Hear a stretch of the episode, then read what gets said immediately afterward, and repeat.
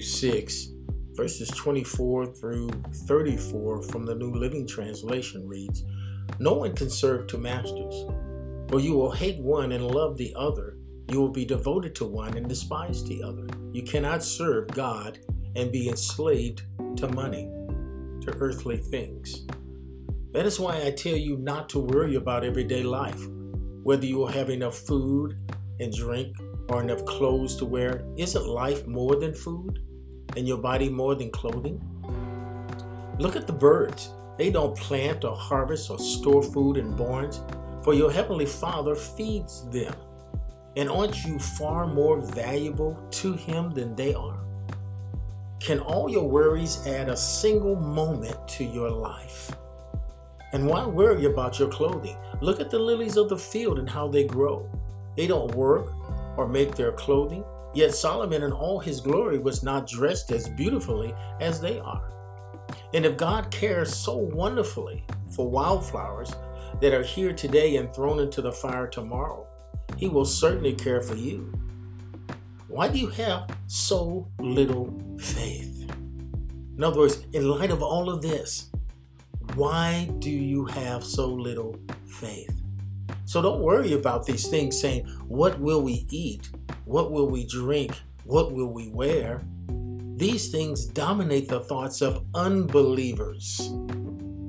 But your Heavenly Father already knows all your needs. But seek the kingdom of God above all else and live righteously and he will give you everything you need. Seek first the kingdom of God above all else and live righteously, and he will give you everything you need. Verse 34. So don't worry about tomorrow, for tomorrow will bring its own worries.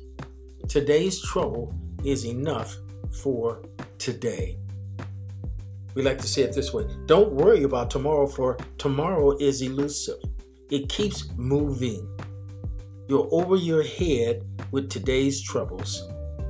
Trust God for today. You're over your head with today's troubles. Trust God for today because today's troubles are not over the head of God, they're just over our head. So we trust God. We seek first His kingdom. We come into alignment with His kingdom. We come into alignment with His plans and His purposes for today. Don't worry about what you will eat or what you will drink or what you will wear or what you will live or how you will pay your bills. Don't worry about those things, they only cause stress. But seek first. Make that your primary pursuit. Seek first. Over all of those things, allow your pursuit of God to dominate your thoughts because anything else dominate the thoughts of unbelievers and we are believers so we allow the word of god to dominate our thoughts. So we won't worry. We're not going to worry about tomorrow. When worry tries to creep in when worry tries to dominate our lives let's instead put the word of god in there replace it with the word of god and allow the word of god to saturate our lives. Allow the word of god to direct us. Allow the Spirit of God to reveal and empower that word that is in us. Let's pray. Father, we thank you and give you praise. We put our trust in you and you alone. We don't put our trust in earthly things.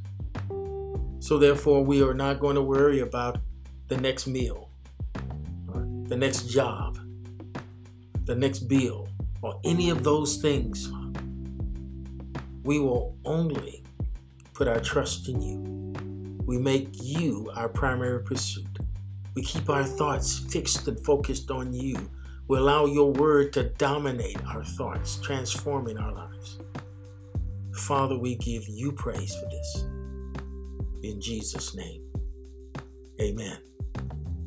I'm Pastor Jay, keeping it simple.